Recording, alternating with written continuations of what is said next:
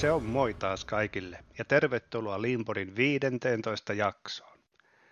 Täällä on paikalla Linborin tutut isännät, Majavan Tuomo, Piiraisen Antti ja me lähdemme käymään jaksossa läpi tehdasfysiikkaa ja liiniä.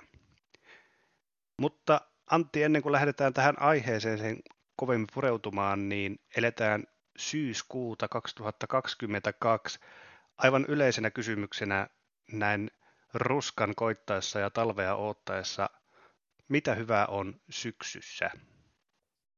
Raikas, upea ulkoilukeli ja kun alkaa vähän lehdet kellastumaan ja, ja tulee kuulaita päiviä, niin on tuolla kyllä luonnossa upea kulkea. Ja onhan se aina, kato kun syksy tulee, niin kohta vuoden loppu tulee ja taas vuosi eteenpäin selvitty. No vuodet ne kyllä kuluu ja tätä vauhtia pääsemme pian nauttimaan jälleen tästä joulustressistä, mutta ennen sitä kuitenkin mennään tähän ja tämän jakson äänityksiin.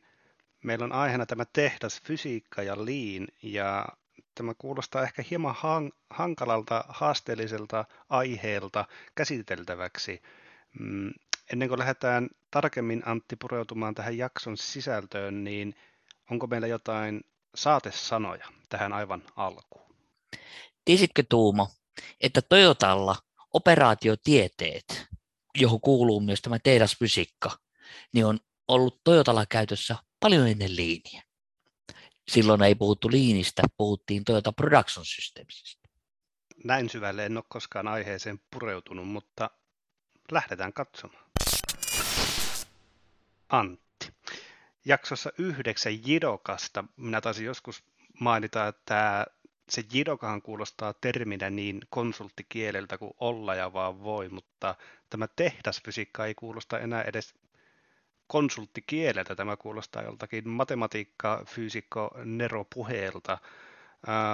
Kuitenkaan tässä ei ole kyse ilmeisesti mistään trendituotteesta, vaan sanoitko, että tämä on ollut siis käytössä jopa jo Toyotalla ennen liiniä? Mm, ja sanoin, että se on sovelluttu Toyotalla jo ennen Toyota Production Systemsia. Kyllä. Mm, Okei. Okay. No kuulijoille Antti, kerrottakoon, mitä tämä tehdasfysiikka on? Mitä tehdasfysiikka on, niin tehdasfysiikka on kuvaus tuotantoympäristöstä tai palveluympäristöstä, jotta me ymmärretään, kuinka se käyttäytyy. Mitkä on ne tekijät, jotka saavat aikaan lopputuloksen, ja mitkä ovat ne tekijät, ja mitkä niiden keskinäisriippuvuussuhteet on, jotta me ymmärretään. Ja tätä sitten aukastaan erilaisilla malleilla. Näitä sanotaan yhtälöiksi.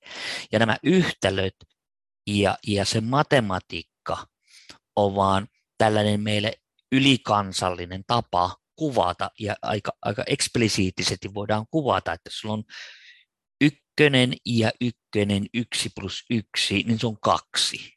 Ja nyt jos sulla on sulla työntekemiseen menee yksi tunti ja sitten toisen työntekemiseen menee toinen tunti, niin silloinhan sulla kahden työntekemiseen menee kaksi tuntia.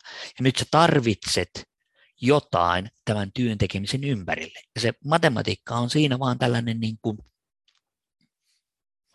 keino viestiä siitä. Toki matematiikka ei kaikille ole sinänsä luontainen tapa kommunikoida, mutta aika monelle meillä on aika hyvä peruskoulutus ja, ja monen tyyppisessä paikassa on sovellettu työntekijöistä ihan, ihan johtoportaaseen ja erittäin hyviä kokemuksia.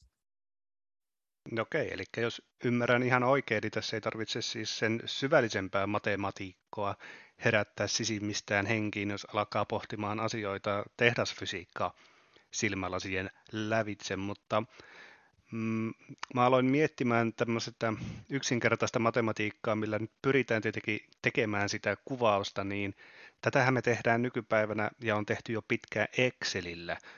Ää, mitä se auttaa? Mitä tämä tehdasfysiikka, mitä sillä pyritään oikeastaan sitten ratkaisemaan? Yksi keskeisiä ongelmia, mikä meillä tuotantoympäristössä on, ne on tietyllä tavalla kaostilanteessa aina, ja siitä pyritään luomaan mahdollisimman ennustettava. Eli minä tiedän, kuinka kauan joku asia kestää valmistaa tai tuottaa tai palvella, ja paljonko mä tarvitsen siihen resursseja, materiaaleja, mitä mä tarvitsen. Ja kun se luodaan tällaiseen niin sanottu stabiiliin tilaan, niin siitä tulee ennustettava. Ja meidän systeemit hyvin helposti ajautuu epästabiiliin tilaan, koska me yritetään ää, optimoida jotain, mutta itse me ajatuksessa itse me hyvin helposti ajaudutaan maksimoimaan tai minimoimaan. Voisi ajatella vaikka autolla polttoaineen kulutusta. Jos sä et oikein hiljaa, niin sun polttoaineen kulutus hetkellisesti on hirveän vähän.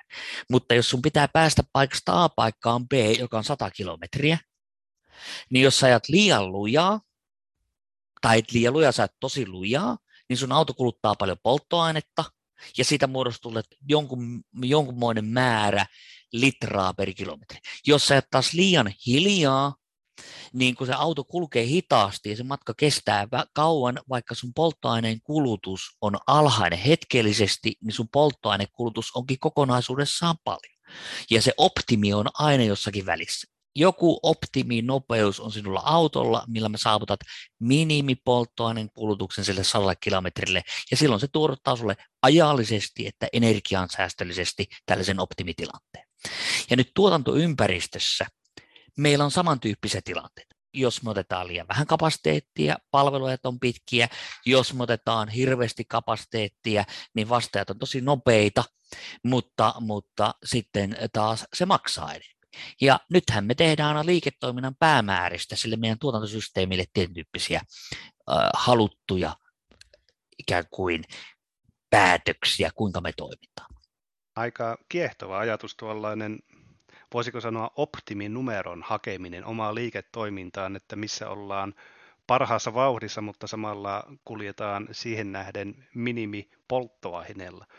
Ja tuosta ennustettavuudestahan me ollaan puhuttu jo aika monessa jaksossa aikaisemminkin. Tämä on mielenkiintoista, että meillä nousee nämä samat termit esiin. Mm. Minä vielä tarttuisin Antti tähän tehdasfysiikka-sanaan. Mä tiedän, että vähän toistan itseäni, mutta en malta olla mainostamatta sinun nettisivujasi tehdasfysiikka.fi, johon olet alkanut keräämään näitä tähän aiheeseen liittyviä artikkeleita ja oppimateriaalia aika paljon. Uh, miksi tällainen termi? Miksi tällainen nimitys? No miksi puhutaan tehdasfysiikasta, niin varmaan sen takia, että se on kehittynyt fyysikot. Jos sitä ei olisi kehittänyt fyysikot, niin se olisi varmaan jollakin muulla nimellä. Eli, eli se nime, nimi juotuu siihen. Sillä halutaan kuvata sitä sillä nimellä, että vaikka me ei aina arjessa huomata, mutta me toimitaan täällä tiettyjen lainalaisuuksien mukaan. Psykologit näkee meidät omien kulmien mukaan, talousihmiset näkee meidät, meidän käyttäytymisen omien makrotalouden ja mikrotalouden mallien mukaan. Fyysikot näkee tietyillä tavalla ja meillä on olemassa tiettyjä malleja, jonka avulla me voidaan arvioida, kuinka keskimäärin ihmiset käyttäytyy jollakin vaihteluvälillä.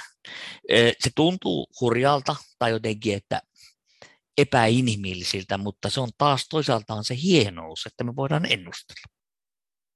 Minulla tulee tästä vääntehen mieleen tämä, tästä ennustettavuudesta, kun sitähän monesti sanotaan, että se on kuin kristallipalloa lukisi, mutta nythän tämä alkaa valkenemaan tämä kristallipallon salaisuudet, eli siellä seurattaisiin tällaisia oikeita kylmiä lukemia, mikä on tietenkin hurjan kuulosta, kuten itsekin sanoit, mutta mm, me ollaan tästä ennustettavuudesta mainittu moneen kertaan, ja nyt tämä tehdasfysiikka meille ei ole Antti tullut aikaisemmin näin kovasti esille, tai se on ehkä ollut siellä taustalla. Ja mä aloin nyt sitten miettimään kysymystä, että mitä tämä nyt voi tähän liiniin antaa? Mehän olemme kuitenkin lean body ja me puhumme liinistä, niin mitä tämä antaa liiniin, tehdasfysiikka? Me halutaan tai ei hyväksyä, kielletään tai ei kielletä, miten nyt ihmiset haluaa, niin me kuitenkin meidän reaalimaailma on aina tämmöistä kompromissien käyntiä. Ja nyt nämä viisi keskeistä konseptia, josta ensimmäinen esimerkiksi on Kingmanin yhtälö, niin se, se tuo meille ymmärryksen siitä, kuinka kolme keskeistä konseptia, kuten vaihtelu, työpisteen, työaseman tai prosessin kuormitus ja, ja siihen kereytyvä jono käyttäytyvät riippuvat toisistaan. Jotta jos sä haluat nopeita vasteaikoja, tai sä haluat maksimoida sun kuormaa, käyttöastetta, käyttösuhdetta tai muuta, niin sä tiedät, että mitä sun pitäisi tehdä, jotta sä pääsit parempaan tilaan. Lidl-laki on tällainen kolmen komponentti, siellä on valmistusnopeus, throughputista puhutaan läpimenosta, sitten siellä on keskeräinen työ ja jaksoaika, miten nämä kolme liittyvät toisiinsa. Sinä et voi tarkastella vain yhtä, vaan nämä kolme keskeistä elementtiä liittyy toisiinsa. Ja sitten on tämä tällainen hankalaampi käsite, joka on, puhutaan tämmöistä kriittisen vipikäsitteestä, niin kaikilla tuotantosysteemeillä on olemassa tämmöinen niin sanottu ideaalitila. Jos siellä ei olisi vaihtelua, niin, niin mikä olisi se ideaalitila, missä meillä ei olisi yhtään ylimääräistä? Mutta sitten siitä voidaan johtaa meille meidän tilanteeseen tällainen niin sanottu lean zone, eli tämmöinen optimaalinen tila, jonne meidän hyvä olisi pyrkiä. Ja voitaisiin verrata, kuinka kaukana me ollaan siitä. Ja se on meille monta kertaa ää, auttaa ymmärtämään, millä tasolla meidän toimintatapa on suhteessa siihen, missä se voisi olla. No sitten on tämä bufferit. Bufferit ö, kuvaa tätä kolmen vaihtelua puskurovaa elementin suhdetta. Se on aika, bufferi, varastobufferi ja kapasiteettibufferi. Eli me käydään aina kauppaa tällaisen kolmen kombinaation sisällä, koska on aina olemassa erityyppistä epätarkkuutta. On se sitten kysynnässä, meidän toiminnassa tai missä tahansa. Ja nyt kun puhutaan siitä, niin se johtajan täytyy päättää, minkälaista bufferiportfoliota hän käyttää, missä määrin mitäkin. Ja toteaa, että luojan kiitos meillä on olemassa vain kolme bufferia – ei kuusi eikä seitsemän. Ja nämä voidaan nämä kolme bufferia näyttää numeroon, jotta me ymmärretään, että mistä on kysymys. Ja sitten on tietysti tämä viimeinen viides, eli auttaa ymmärtämään, miksi me tarvitaan varastoja ja, ja, ja mihin me varastoja yleensäkin tarvitaan ja minkälaisissa olosuhteissa, jos me muutetaan jotakin siinä varastotasossa esimerkiksi tai käsittelytavassa, niin miten ne vaikuttaa sitten siihen kuka tarvitsee sitä varastoja. Vau, wow.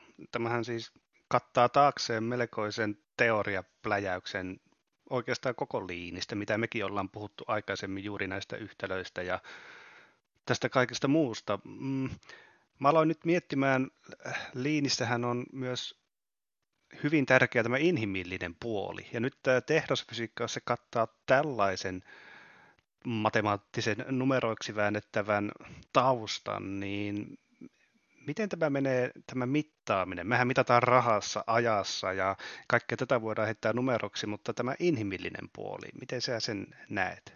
Mä näkisin itse sen, että kun on tätä itse te- tehdasfysiikkaa pyörittänyt, niin entistä paremmin ymmärtää sen, ja kun sitä kirjastakin on lukenut ja aiheeseen liittyvistä muistakin julkaisusta, että se auttaa ymmärtämään sen, että motivoinnilla pääsee tiettyyn vaiheeseen ja tiettyyn asti, mutta me hyvin usein yritetään niin kuin ylimotivoida.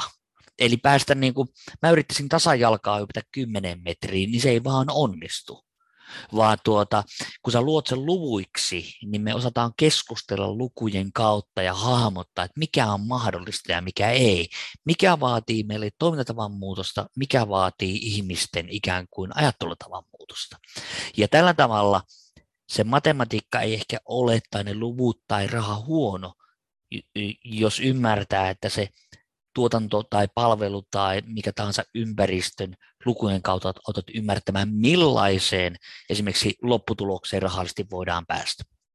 Kuulostaa näin insinöörin korvaan ihan jopa jo suotavaltakin lähestymistavalta, mutta kuten tuossa itsekin sanoit, niin kaikille tämä matematiikka ei varmaan ole se luontainen tapa keskustella. Mutta tätä keskustelua, kun ollaan Antti käyty tässä, niin mm, aloin miettimään, että tämä on aika perustavanlaatuista oppia tämä tehdasfysiikka. Ja mun mielestä sä hienosti kerrot, että miten tämä tähän liiniin sitoutuu. aloin miettimään tuota asiaa, että meillä on aika paljon tätä kirjallisuutta maailmassa olemassaan, siis, ja sitähän tulee lisää koko ajan sitä vauhtia, ettei kerkeä lukeakaan, ja, ja aina mennään niissä kirjallisuudessa myös ehkä liininkin suhteen tällaisissa trendaavissa aiheissa, mutta tämä tehdasfysiikka ei ole ilmeisesti mitään trendituotetta, vaan voisiko tätä kuvailla jopa, että tämä olisi aivan perusoppia alkavalle liintieteilijälle? Minulle on useat, joita olen opettanut tehdasfysiikasta ja aiemmin ollut liinia, sanonut, että olisinpä tiennyt tästä aikaisemmin, niin ymmärtäisi paremmin, että miten voisi soveltaa näitä lean-oppeja. Eli voisi ajatella niin, että tämä tehdasfysiikan perusteet, en siis sano opetella perusteita, perusteita vaan opetella tätä tehdasfysiikan keskeiset kuvaukset ja mallit, niin niiden kautta ymmärtää näitä liinin monia ilmiöitä ja työkalujen käyttöä paremmin. Itse esimerkiksi kun opetan liinityökaluja, niin monta kertaa sitten autan näiden mallien avulla ymmärtämään sen vaikuttavuuden. Ja sitä kautta pystytään ne toimenpiteet sinne meidän toimintaan tekemään niin kuin käyttäjästi veitsen terävästi oikeisiin paikkoihin, jotta saataisiin parempia tuloksia aikaiseksi.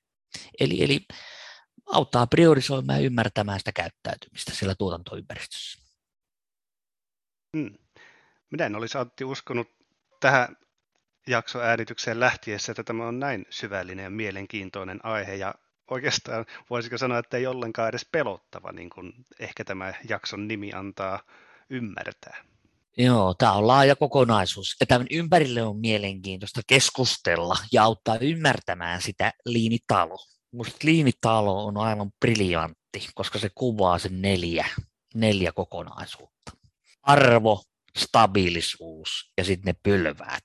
Ja nyt tämä tehdasfysiikka mun mielestä kuuluu, tämä on nyt vaan mun mielipide, eikä tätä nyt sinänsä tosissaan, mutta se, siihen, siihen pohjaan, eli nämä auttaa ymmärtämään, millaisessa tilanteessa meidän se prosessi tai tarkasteleva kohde voi olla stabiili. Sinne yksi osa sitä stabiilisuutta.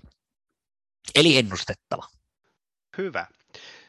Mitä me laitetaan Antti tästä jaksosta ihmisille muistiinpanoiksi tai muuten vaan luettavaksi ja tutustuttavaksi aiheeseen lisää? No, me, mä oon tehnyt sellaiset tehdasfysiikka.fi-sivut, siellä on laajemmin koettu, mutta laitetaan sinne nämä viisi keskeistä konseptia, koska nämä on tuossa ja sitten tämä lähde, mistä tämä on, ja sitten voi tutustua niihin. Ja, ja ei ratkaise, mutta auttaa ymmärtämään. Tehdasfysiikan keskeinen tarkoitus on luoda kuvaus ja auttaa sitä käyttäjänsä ymmärtämään tuo, sitä toimintaympäristöä. Selvä, näin tehdään. Ja nämäkin muistiinpanot tai lukuvinkit, jos näin voisi sanoa, löytyy meidän nettisivuilta leanbody.fi, jonka kautta meille voi laittaa myös viestiä, ota yhteyttä välilehden kautta – Toki päivitämme Facebookia ja Twitteriäkin aina silloin tällöin. Mutta kiitos Antti, tämä oli jälleen hyvä keskustelu. Toivottavasti se oli sitä myös meidän kuulijoille. Ja nyt olemme taas tilanteessa, että emme ole luvanneet mitään jakson, seuraavan jakson aihetta, joten alamme siirtyä kuulijapalautteisiin ja sieltä saatuihin jaksotoivomuksiin. Ja Näinpä ollen siis seuraavassa jaksossa, Leanpodin 16 jaksossa, tulemme käsittelemään aihetta Lean palvelutuotannossa. Siihen asti. Kiitos. Moi. Kiitos.